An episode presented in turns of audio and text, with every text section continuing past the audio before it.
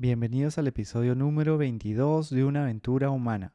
Hoy conversaremos sobre coaching para líderes. Primero veremos qué es coaching, qué se entiende por esto, cuáles son las competencias que se suelen abordar en las principales certificadoras a nivel mundial y también de manera concreta cómo un líder podría aplicarlo en una conversación con alguien de su equipo. Espero que te sume. Todos estamos siempre liderando o coliderando diferentes iniciativas y creo que los elementos que aporta el coaching pueden ser de mucha utilidad. Empezamos.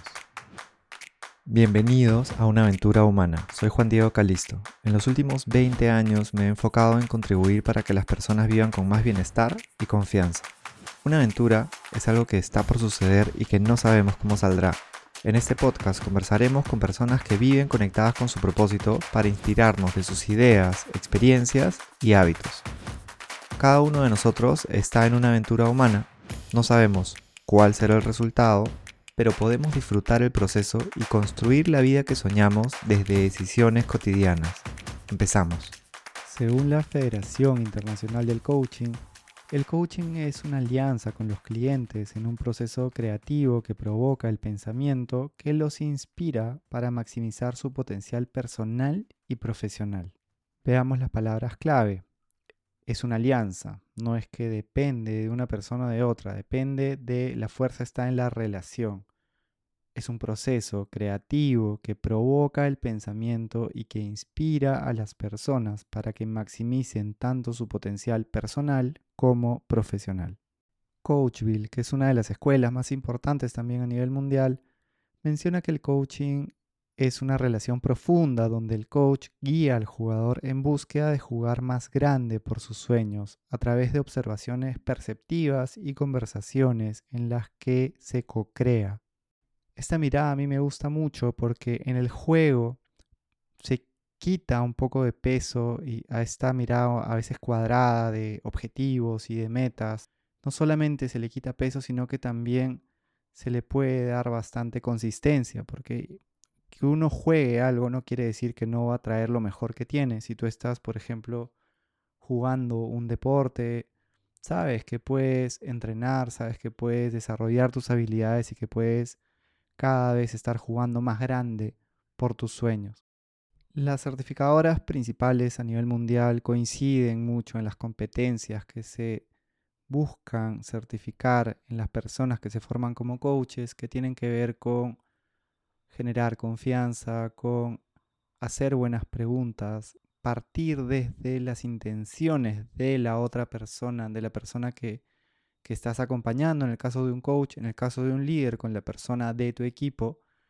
Y a partir de ahí, de estas buenas preguntas y de retar también sanamente a partir de estas, ayudar a la persona que tenga más claridad y co-crear a través de conversaciones diferentes posibilidades y ayudar a la persona que tenga más perspectiva y que pueda tener claridad sobre qué es lo que quiere hacer respecto a su sueño o a ese objetivo o meta que tiene.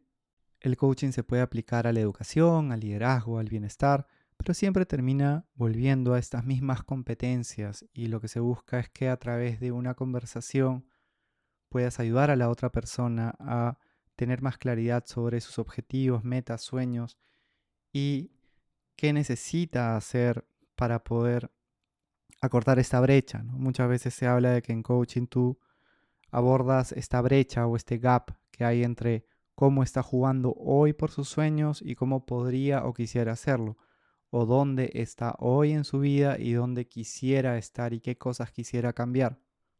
Hoy vamos a concentrarnos en cómo un líder podría aplicar estas competencias de una manera práctica y simple con una conversación con alguien de su equipo que lo ayude a poder justamente construir a partir de esta alianza que se puede formar en una conversación entre dos personas, en un proceso creativo que ayude a la persona a maximizar su potencial. Si un líder, por ejemplo, se reúne con alguien de su equipo, lo primero que podría hacer es preguntarle cuál es su sueño en la organización o empresa en el próximo año, cosa que puedes entender cuál es su visión más grande.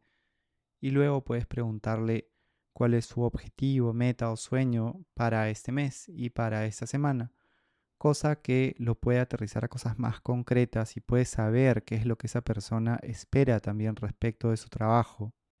Otra pregunta que ayuda luego de esta es, ¿qué cosas han ido bien la semana pasada? ¿Qué has hecho bien? Eh, porque la celebración y la valoración de lo que han hecho bien es muy importante también y es más poderoso cuando sale de las otras personas y que puede ser evidentemente ser reforzado por un líder o si es que no lo tiene claro, suma muchísimo que el líder pueda valorar y reconocer lo que ha visto en la otra persona. Una pregunta que siga podría ser qué retos u obstáculos ha tenido y cómo los ha resuelto. Ahí vas a entender qué lo está retando, qué le está costando y a partir de ahí tú puedes profundizar y repreguntar. Quizá una pregunta que podría ayudar es qué te ayudaría a hacer mejor tu trabajo cómo podrías prevenir posibles obstáculos de modo que te adelantes a los retos que quizás son similares a los que ya tuviste. Finalmente, la pregunta de qué quisieras hacer para lograr esa meta u objetivo y cómo yo te podría ayudar como líder para que puedas hacer mejor tu trabajo y conseguir esa meta, ese objetivo, ese sueño que tienes, es una buena manera de cerrar.